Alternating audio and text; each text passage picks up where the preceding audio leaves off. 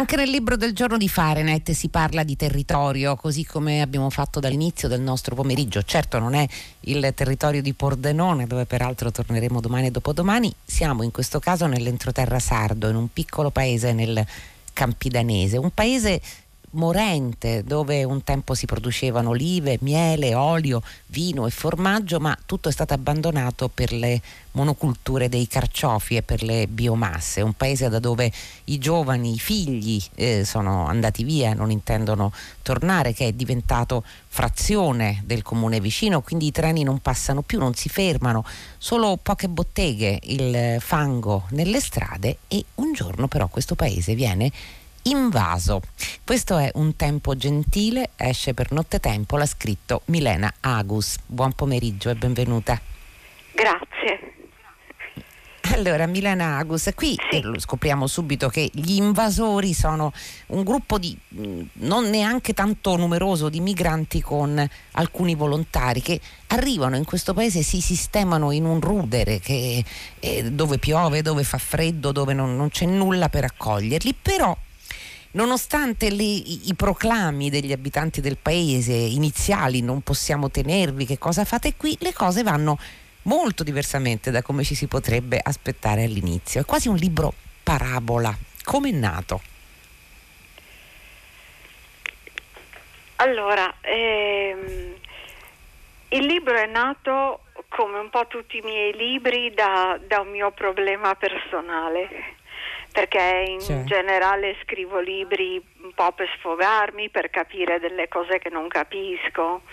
Eh, questo l'ho scritto un po' per consolarmi. Allora, eh, nei confronti del problema dei migranti, io soffro di, un, di uno straordinario senso di colpa perché mm. non, uh, al contrario di molti miei amici, eh, non, non, faccio, non, faccio, granché per loro, ecco, non faccio niente che abbia almeno un pochino il sapore dell'eroico, eh, del, del, coraggioso. E, mm, e, e, questo mi pesa, mi, mi pesa perché, perché, dentro di me il problema mi, mi rattrista, vorrei fare qualche cosa però non, non, ne ho la stoffa. Allora mi sono, diciamo, ho, ho pensato, ecco, ho pensato a cosa farei io se ehm, anziché la volontà di andare a fare del bene eh, fosse una volontà, cioè se il bene me lo andassi a cercare, eh, e sì. cosa succederebbe se la possibilità di fare del bene mi venisse sbattuta in faccia, come succede alle paesane protagoniste, al coro delle paesane.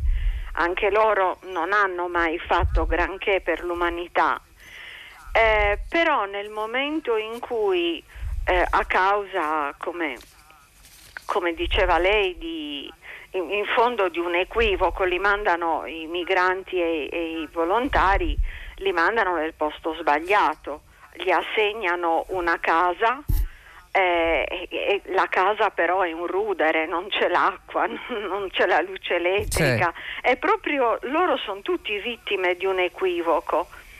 Per cui ehm, alle paesane, al coro delle paesane, eh,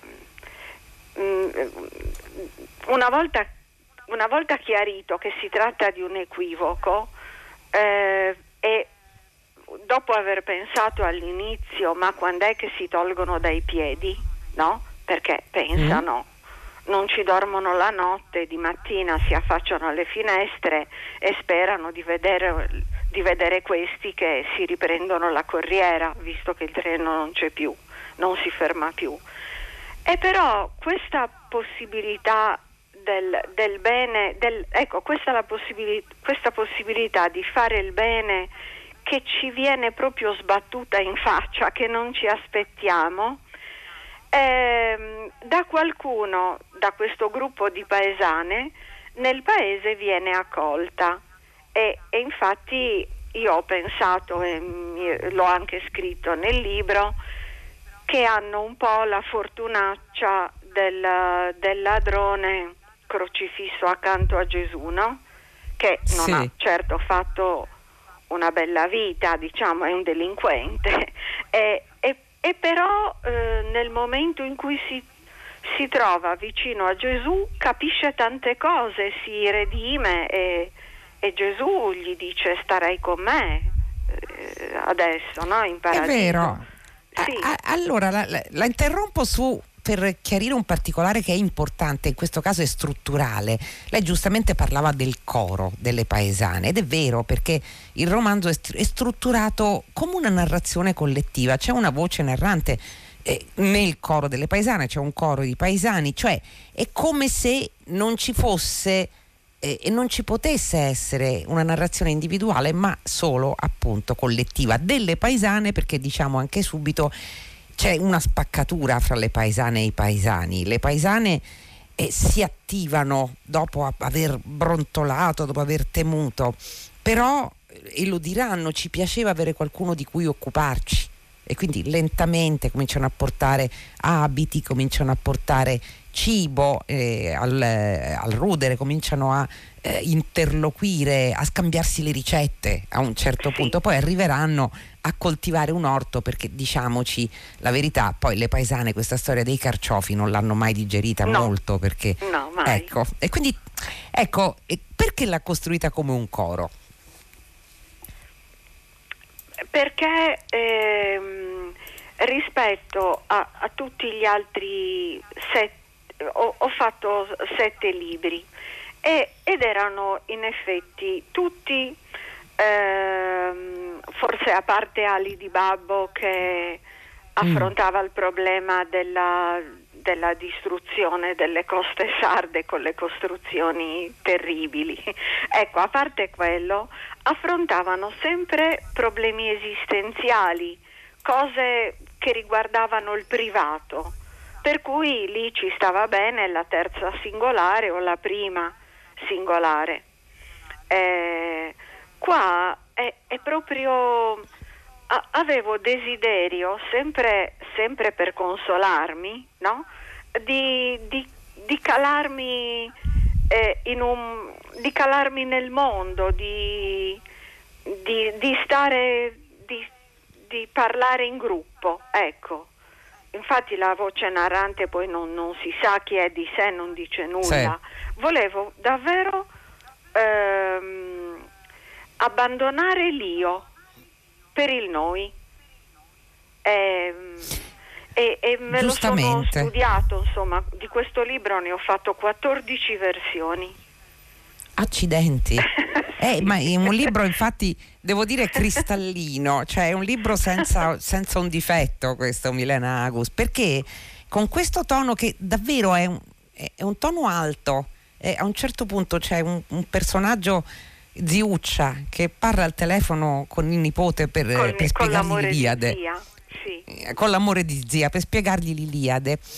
E io oserei anche dire che un po' è un tono delicatamente epico quello che lei ha usato, Milena Agus, per raccontare quella che è una parentesi di rinascita per questo paese, perché con questo arrivo, e loro a un certo punto prima le paesane cominciano a capire che ad accomunarle a questo gruppo di, di migranti è la mala sorte, hm? la mala sorte è in comune.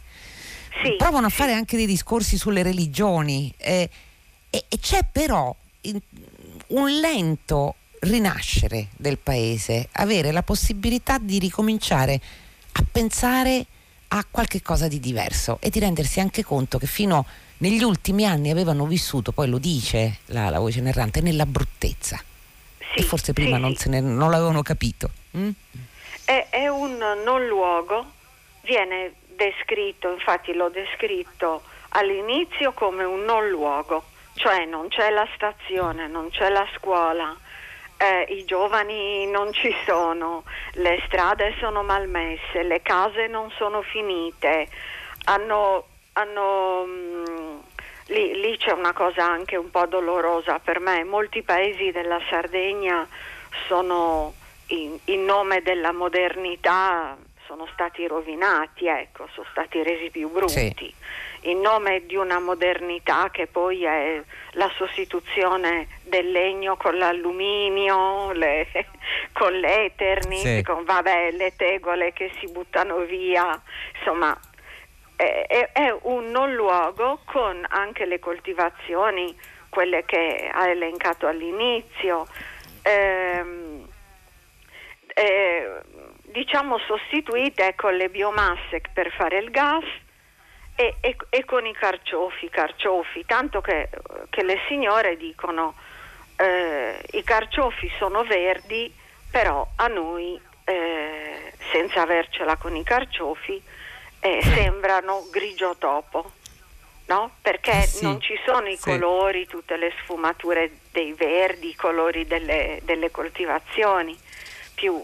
E, e, e danno un luogo ehm, al, piano piano eh, si trasforma in luogo. E, e, e a, un, a, un, certo punto eh, quando si accorgono che, che gli stessi migranti che infatti molti di loro, quelli che non vogliono avere a che fare con i paesani, eh, li, li, sì, vengono chiamati neri col muso perché anche loro si aspettavano l'Europa e dicono ma certo. abbiamo rischiato la pelle per venire in questa specie di, di posto perduto, abbandonato da chiunque, brutto. E, e, e, e, loro però un po', quando si accorgono anche attraverso gli occhi dei migranti, attraverso gli occhi dei neri, di quanto è brutto, il paese, un po' poi eh, vanno a riscoprire le, le, le bellezze eh, che le avevano stufate, quelle cose che avevano trovato noiose, per esempio i greggi di pecore. Se uno ci sta mm. attento, io una volta ho fatto un lungo viaggio eh, da, da eh, Santa Teresa di Gallura sino a Cagliari, sino a casa, eh, vabbè, eh, ero in macchina, non guidavo, eccetera, e mi sono accorta, infatti quando sono tornata a casa l'ho scritto, di non aver mai osservato eh, greggi di, le greggi di pecore. Le greggi di pecore si dispongono in modi sempre diversi e, e, e secondo il punto di vista a volte possono sembrare addirittura dei campi fioriti. Ehm, lo, loro stesse a un certo punto, offese anche loro no? dal muso dei migranti, ehm, che gli fanno capire chiaramente che il loro paese è una schifezza, a un certo punto loro stesse dicono eh no, però dai, eh no, eh, non è così brutto il paese, per esempio andiamo a vedere le pecore. e, andiamo a vedere il lago. E, e, poi, e poi fanno i poderetti, cioè questa cosa bellissima. Devo dire che c'è questa Mm, questa, questa, divisione interna al paese perché i, i, mariti e i paesani sono scettici, brontoloni, però poi magari alla fine eh, aiutano a portare sì. i sacchi di letame, i sacchi di sementi eh, e insomma i materiali per costruire questi orti in comune. Poi certo c'è qualcuno che continua a ridere, a sghignazzare, però la voce narrante, il coro dice non si rendevano conto che se noi eravamo ridicoli lo erano anche loro della sì, stessa ridicolaggine, ammuffiti sì. della stessa della muffa. Stessa muffa. E insomma ricomincia Ecco, ricominciano a parlare con il basilico, la salvia, i cavoli, le zucche, i meloni, sì, insomma, perché con i carciofi non riuscivano a parlare queste no, donne. No, lo trovavano, invece... uh, trovavano che con i carciofi il colloquio è noioso. Ma a volte capita Mentre di con... parlare con i vegetali, certo. molte persone lo fanno. Beh, chissà, magari, se, magari, ma magari ci ascoltano pure. Stefano Mancuso direbbe forse di sì, chissà. Senta, ah. eh, Milanagus, eh, chissà, la cosa avvengono tante cose naturalmente in questo piccolo periodo, avvengono piccole cose buone e preziose, avvengono, ci sono amori e ci sono anche svelamenti, cioè le stesse persone del paese che venivano pensate altezzose, eh, egoiste, eh, scostanti, beh, insomma, vengono viste sotto un'altra luce e addirittura si entra nella casa delle due dame di donna Ruth e di sua figlia Lina dove nessuno era mai entrato, forse è la prima casa che si apre. Quindi ognuno degli stessi abitanti, non di quelli che vengono chiamati invasori, viene visto sotto un'altra luce o si mostra sotto un'altra luce, mi sembra. Sì, sì, sì. E, e viene eh, come tutte le cose quando si vedono da vicino. Le, mm. le dame la, la signora vedova, no? la, è la vedova dell'ex sindaco eh, sì. e, e, la figlia dell'ex sindaco, la signorina Lina, eh, venivano viste come altolocate, come mm, persone che non si abbassavano mai a comprare nulla, neanche un uovo di una gallina del paese, non si servivano dal sarto, che il sarto è bravissimo, sarto paesano, è proprio gente così distaccata che non si voleva mischiare e quindi erano viste molto, in modo molto antipatico, tanto che le paesane per ridere la signorina Linna la chiamano la cistechinococo perché ha una testa piccina e si fa una cipolletta di capelli in testa.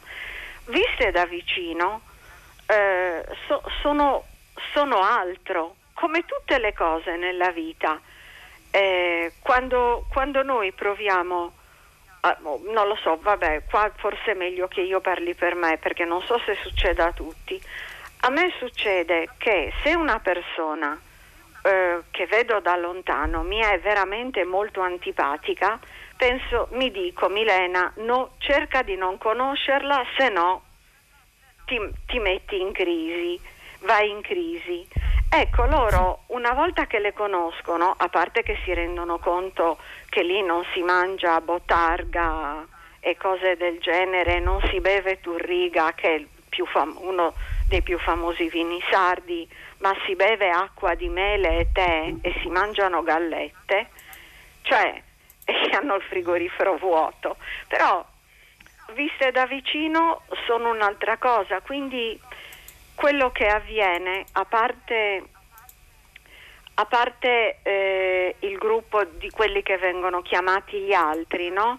Quelli che proprio non sì. vogliono conoscere, non vogliono sapere, non si vogliono mischiare, eh, continuano mm, a dire che tutta l'organizzazione di, di, accoglienza dei migranti è roba da delinquenti, che c'è gente che ci marcia, sa, vabbè loro non vogliono eh, avvicinarsi, ma l'avvicinamento crea proprio quello che diceva lei prima, e cioè crea lo, svelame- lo svelamento, e cioè vengono svelate quelle che sono le vere vite delle persone.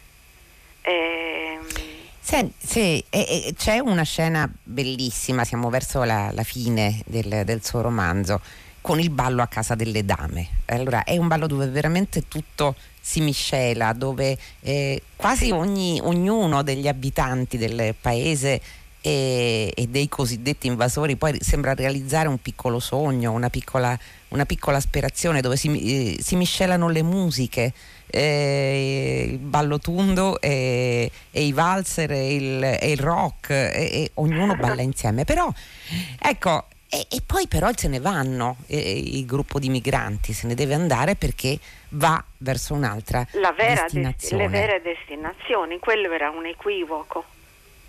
Eh sì, e, eh sì, e c'è un, un, desiderio ecco, da parte del, del, gruppo, del paese di rimanere uniti, eh, di ristrutturare le case offese, di lottare per il paese perduto, insomma di ricreare tutto quello che si era la creato vita. per un equivoco, la vita. Mm. Sì, ci riusciranno o non ci riusciranno, chi lo sa? È importante? Eh, è importante saperlo se no, ci riusciranno o no? Mm, non, no, no, no, ecco. perché in un'esperienza del genere alla fine non è così importante come va a finire. Eh, è importante capire che, che dopo qualunque esperienza nella vita nulla rimane come prima, non è vero. Quando noi diciamo ma sì, poi dopo è tutto tornato uguale, no, no, no, no, non può essere, non è mai così. Io sono abbastanza grande di età, eh, diciamo che sono anch'io come le mie compagne paesane del libro, quasi ve- vecchieggiante. Mi avvio alla vecchiaia e, e, e, da vecchieggiante ho capito che no, che, che non rimane mai niente come prima, dopo le esperienze, dopo le parole, dopo, le, dopo cose che ci sembrano anche insignificanti. Tutto, tutto eh, finisce col, con l'essere un agente che, mut, che fa mutare le, le, le cose, so, soprattutto la testa. Ecco. Magari le situazioni sì. rimangono anche uguali, ma non siamo più uguali noi. Eh, c'è una, una, una, questo tempo gentile che le compesane più anziane dicono non, non, ne avremo più un altro, però insomma a una coppia di innamorati che si è creato dicono di tenerlo, di tenerlo caro. Ecco, questo tempo gentile gli ha portato anche altro, la, la, capacità di capire, perché c'è un dialogo bellissimo e dove dicono ma io eh, abbiamo parlato di filosofia, di matematica, l'Iliade appunto non era solo Ziu, cioè ascoltando Ziuccia avevano capito l'Iliade e ci dicono capivamo le cose difficili sì, ed eravamo sì. internazionali. È un dialogo sì, bellissimo quello delle, delle, delle paesane. Facevamo delle cose che che neanche lì si vantavano, che neanche i governi riescono a fare, e cioè l'integrazione. Sì. Perché loro la mescolanza degli umani. La mescolanza degli umani, sì. sì. Mentre gli altri, quelli che non hanno voluto partecipare, questa integrazione la chiamano minestrone, no?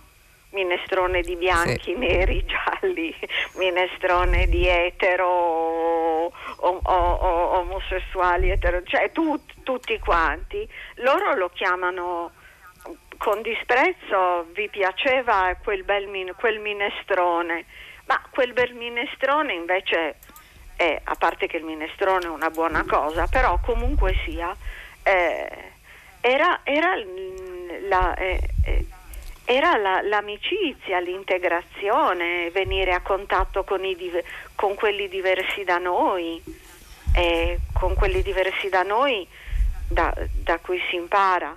Lei, lei, prima ha detto la cosa del ballo, no?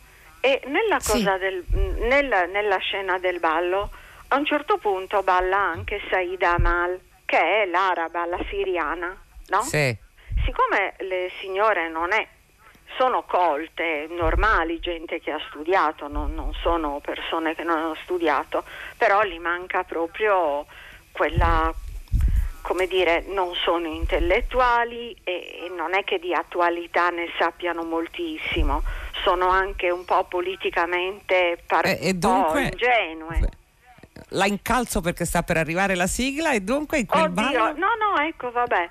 E allora eh, quando Saida Mal balla e dice che balla attorno al proprio cuore eh, loro eh, le chiedono ma come? Eh, a voi arabi è permesso essere allegri? Allah vi permette di essere allegri e Saida Mal dice. Ma cosa dite? Certo che Allah ci permette di essere allegri è davvero un tempo gentile quello raccontato da Milena Agus in questo romanzo uscito per nottetempo. Grazie. Grazie di cuore per essere stata con noi, Milena Agus. Farenet si chiude, come sentite, subito i saluti della redazione Benedetta Annibali, Carlo D'Amicis, Michele De Mieri, Emilia Morelli, Clementina Palladini, Laura Zanacchi, Daniela Pirasto, ovviamente Benedetta Annibali alla regia, Susanna Tartaro che cura il programma, Luciano Panici alla console, la linea Paola De Angelis per 6 gradi, Farenet torna domani alle 15 su Radio 3 e fino a quel momento, come ogni giorno, eh, abbiate una felice serata da Loredana Lipperini.